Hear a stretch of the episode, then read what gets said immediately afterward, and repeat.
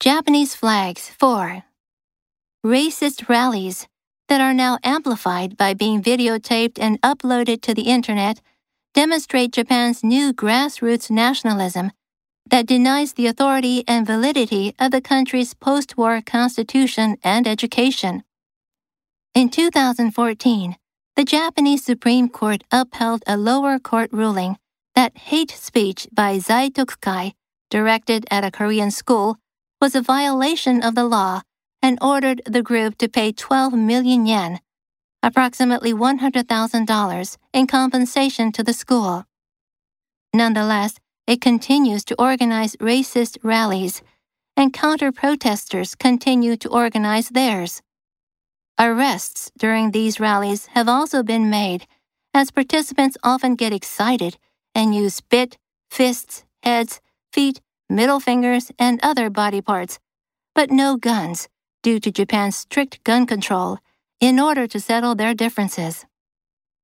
As for Hinomaru, the ruling party passed a law in 1999 declaring it the national flag and mandating teachers at public K to 12 schools to honor the flag.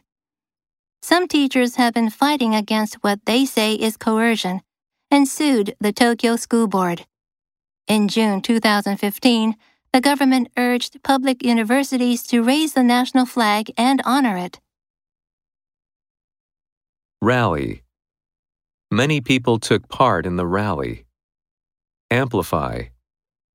The pandemic amplified the anxieties of those people. Grassroots. That campaign has developed into a grassroots movement. Validity. The validity of the theory has been called into question. Uphold. The court upheld the plaintiff's claim. Ruling. The court issued a ruling in favor of the defendant. School board. The school board has decided to unify several school districts.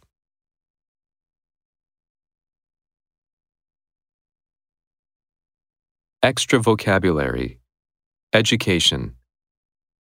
Cram. In Japan, it's quite common for students to go to cram school. Pedagogy. I'm interested in English language pedagogy. Soccer mom. This car is popular among soccer moms. Tiger parenting.